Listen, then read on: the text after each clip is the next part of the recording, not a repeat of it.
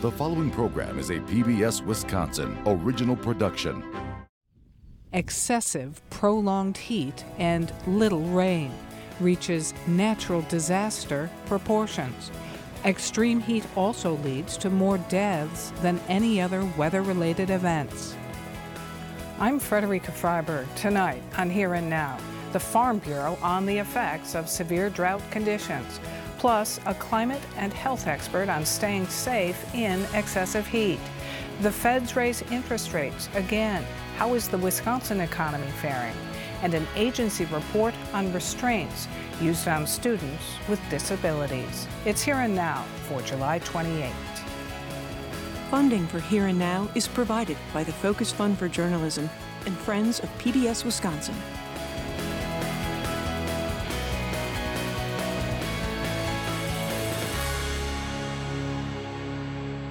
At the mercy of Mother Nature, farmers without any sort of irrigation are being left high and dry.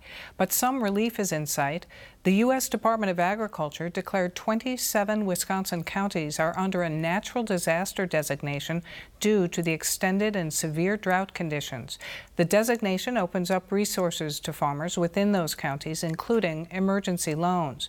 For more on how Wisconsin farmers are faring, we turn to Kevin Krentz, president of the Wisconsin Farm Bureau Federation. And thanks very much for being here. Thank you. Thanks for having me today. So, for farmers in counties designated as in extreme drought, is this a total bust for crops at this point? Uh, no, not necessarily. Uh, but there, there's definitely a huge amount of stress uh, out there on those on those crops. Uh, beginning in, in early May, uh, this this drought uh, really started in early to mid May, and some of those seeds really had trouble even germinating and coming out of the ground and that's affecting the whole uh, growing season. And we have inconsistencies when we're going through pollination right now, and uh, that's going to uh, affect yield a great a great deal. So, how would you describe the condition of the corn, soybean, and oat crops? It's extremely variable, and, and I would throw wheat in there as well.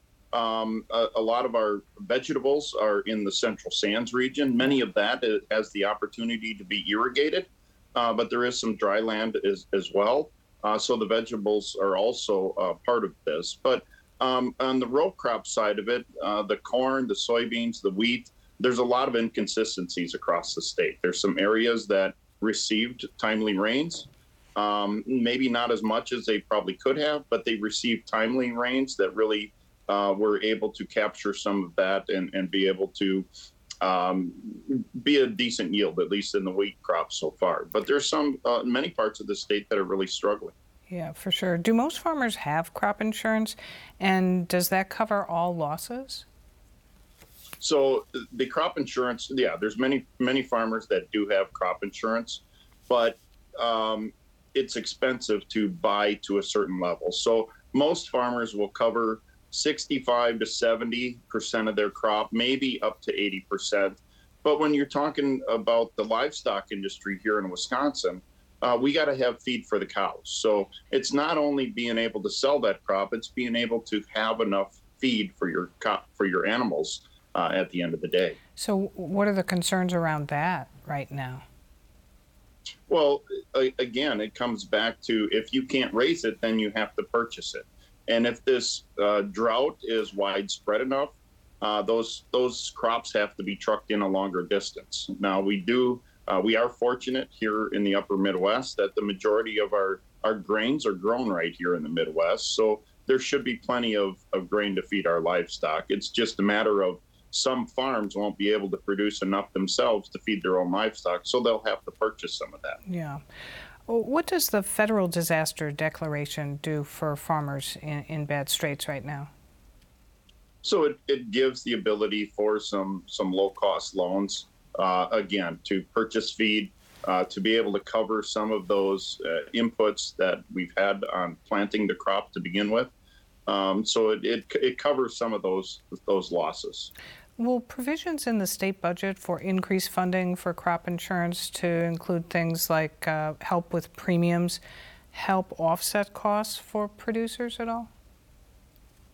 So maintaining, uh, we're we're in the midst of a uh, farm bill discussion on a federal level, uh, and the crop insurance program is part of that. And maintaining a robust crop insurance program is good for everybody. It's good for farmers to be able to protect uh, their their crop, uh, but it's also good for consumers because uh, essentially that's that's feed and food that comes back to us as consumers and uh, so so it's it's a food security program as well.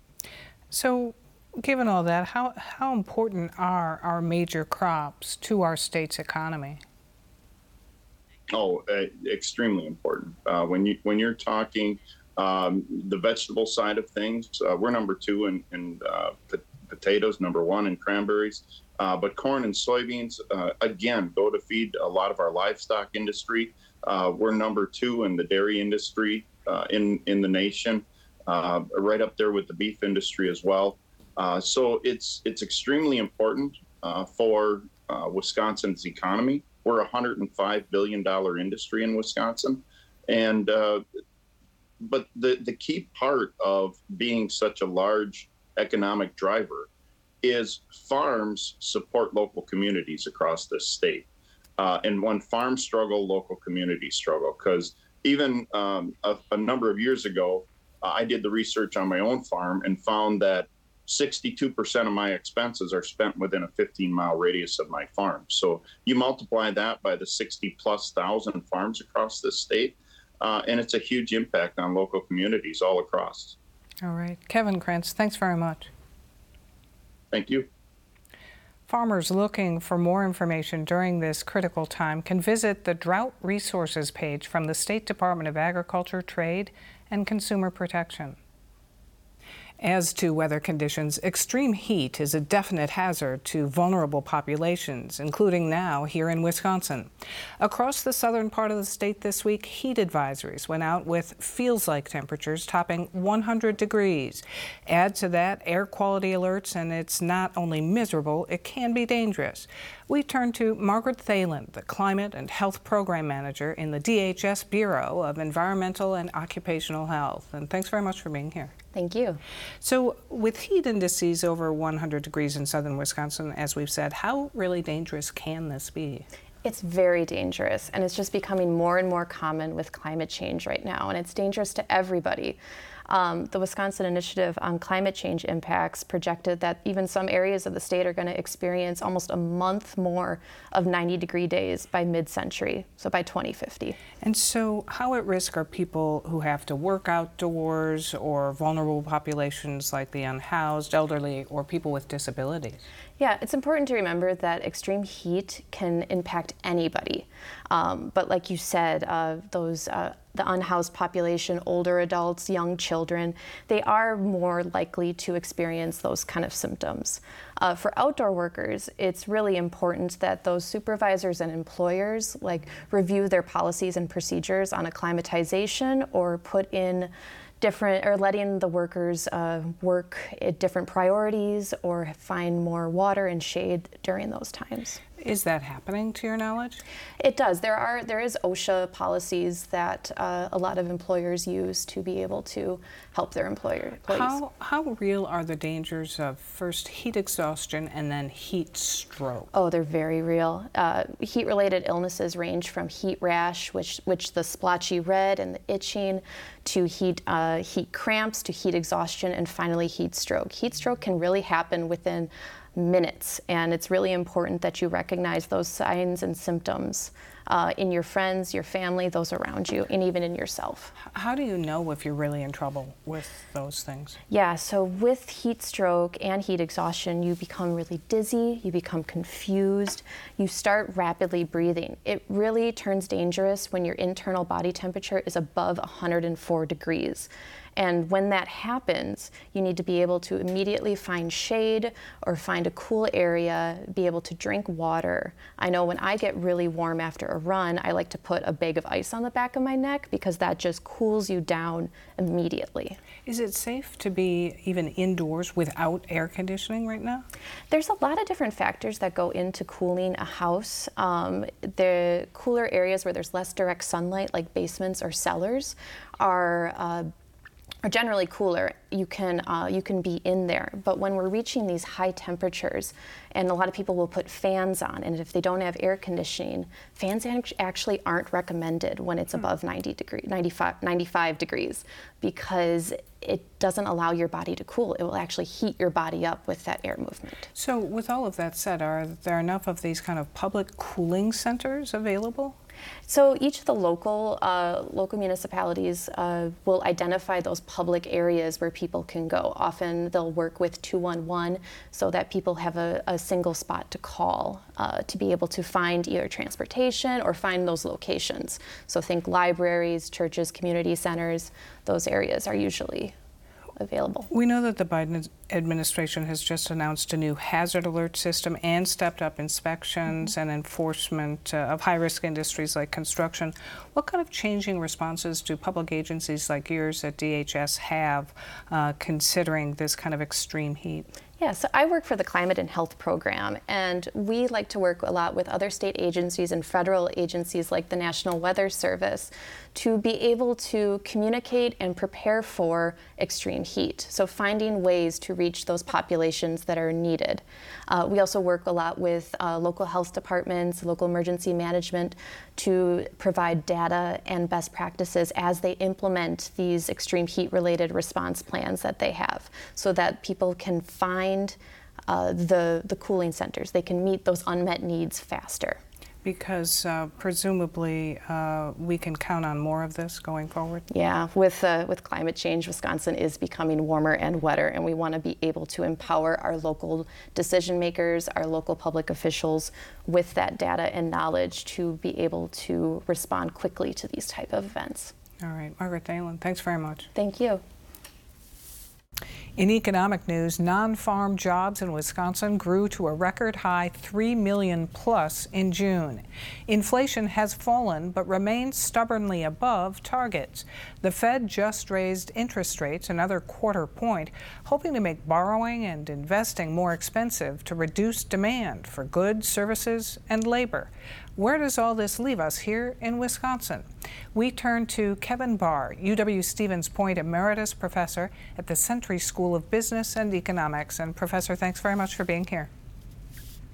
Frederica, nice to be back. Thanks for having me. So, all in all, uh, how is the economy for folks in Wisconsin? You know, Wisconsin is pretty much tracking uh, the United States in general, and the economy has really been doing quite well, much better than expected.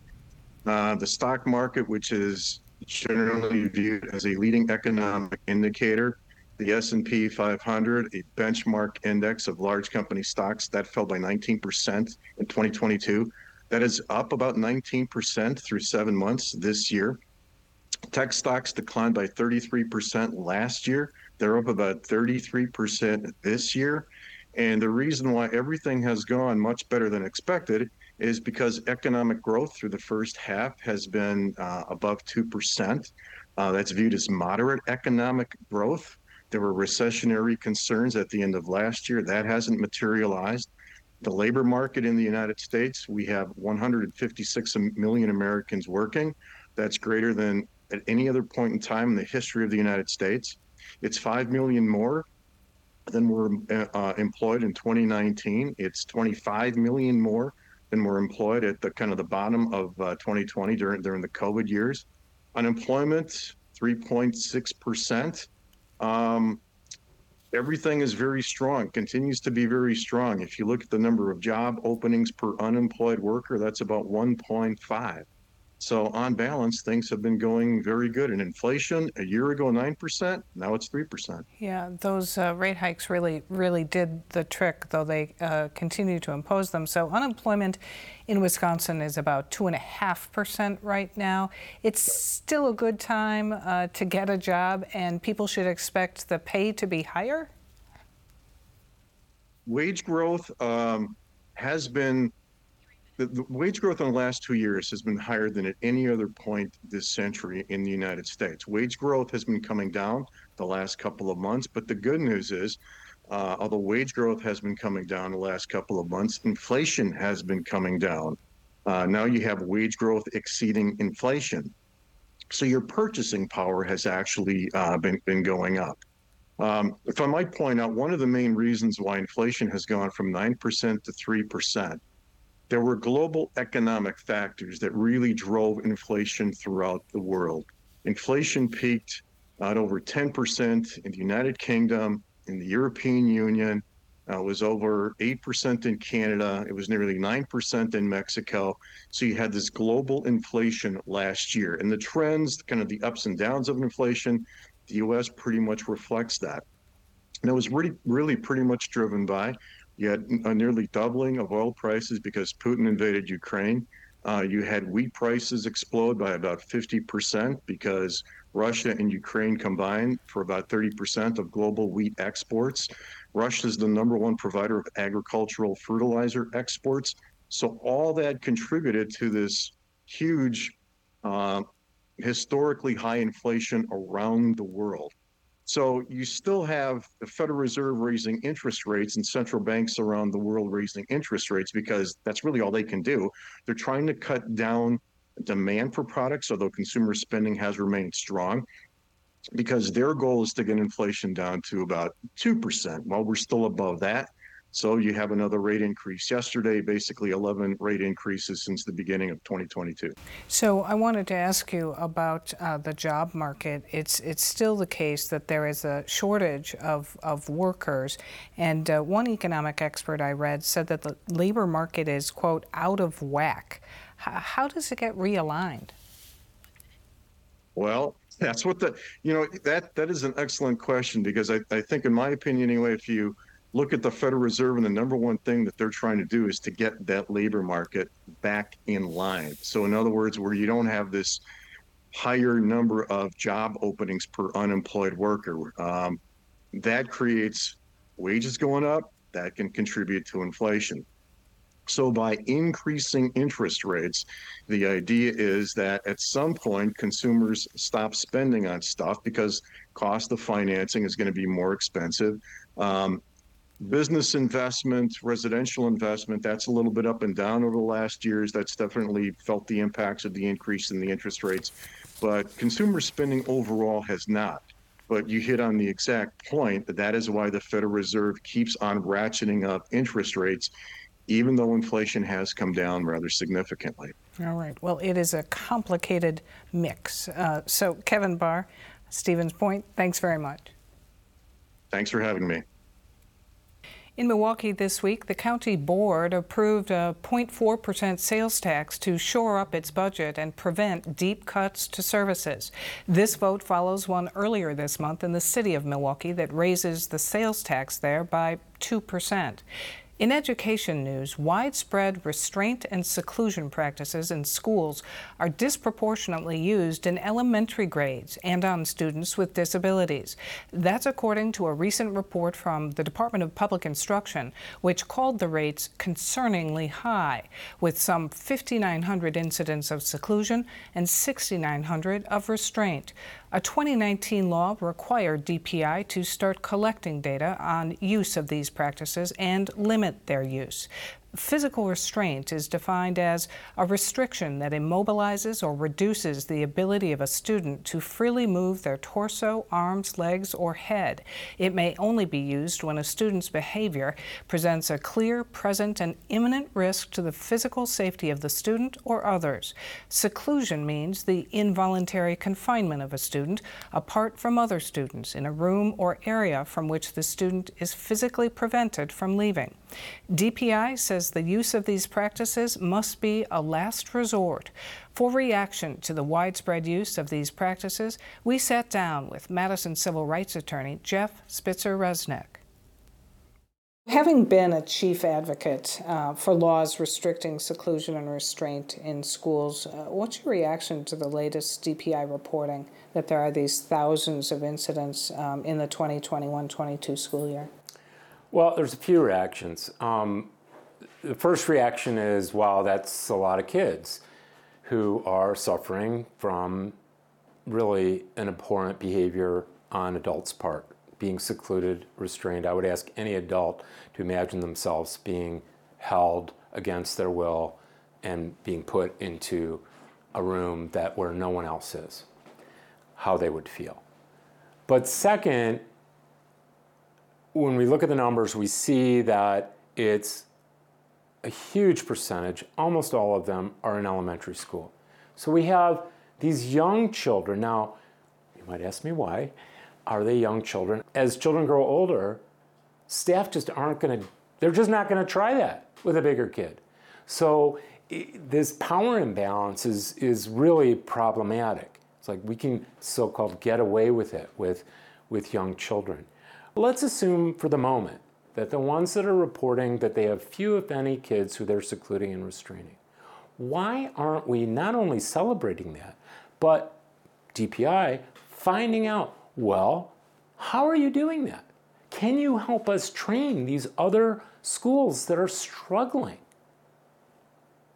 Conversely, if you have what I'll call repeat performers, and we generally do, it's usually not an aberration that a school district has lots of seclusion and restraint and then has none the next year. They're going to stay up there with their numbers. I mean, they might go up and down a little bit. What are we doing to change that? If you look at DPI's report, it simply says at the bottom, it lists a few links of resources. Seriously? Is that it? We've got to do better than that. So you, you describe um, accurately how the numbers suggest that as many as 80% of the children who are uh, restrained or secluded are in grade school.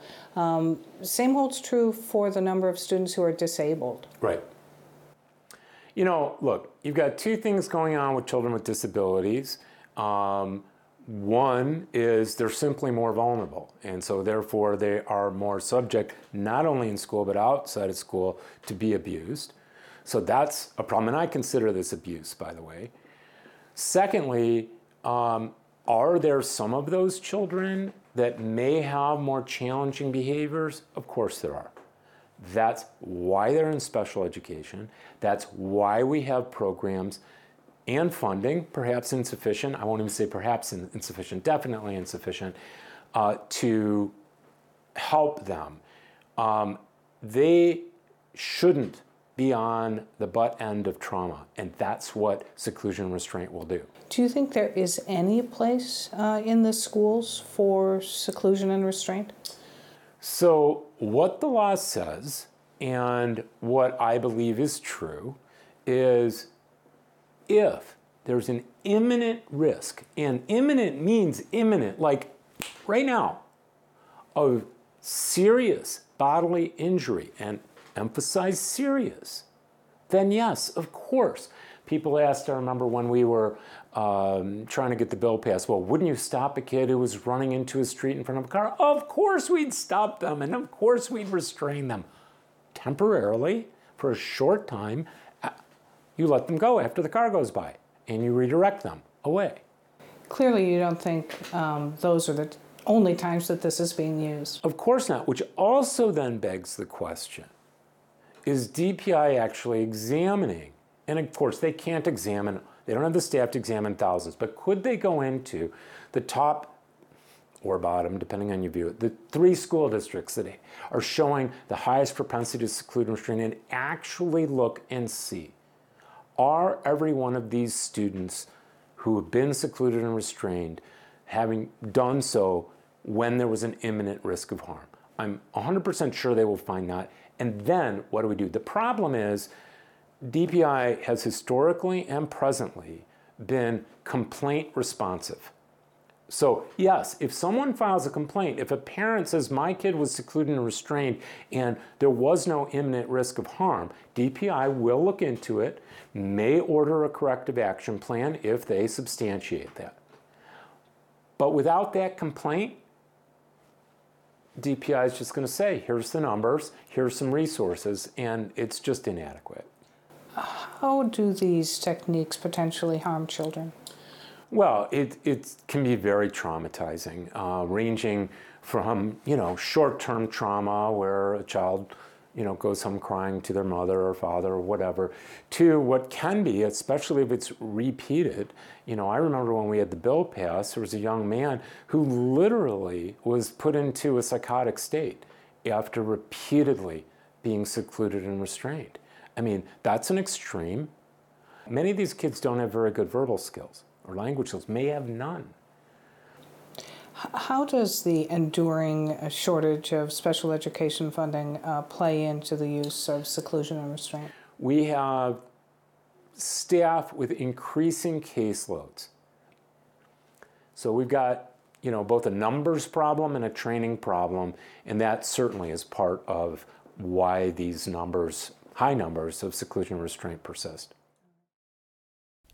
In a statement responding to Spitzer Resnick's comments, DPI Communication Director Abigail Swetz said, quote, while I take issue with the characterization of our response as inadequate, I want to make it very clear that we know that each of these data points represents the real lived experience of a child, and that while these are steps taken by staff to protect the safety of the student themselves and the safety of others, they are also traumatic events for those very students and really all involved.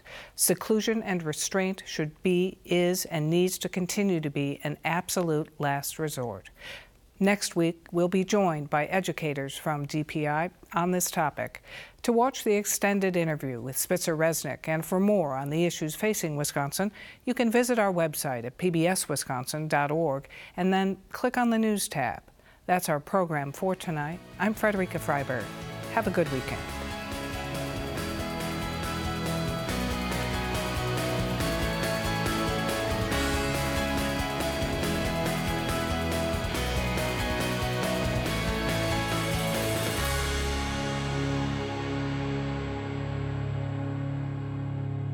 Funding for Here and Now is provided by the Focus Fund for Journalism and Friends of PBS Wisconsin.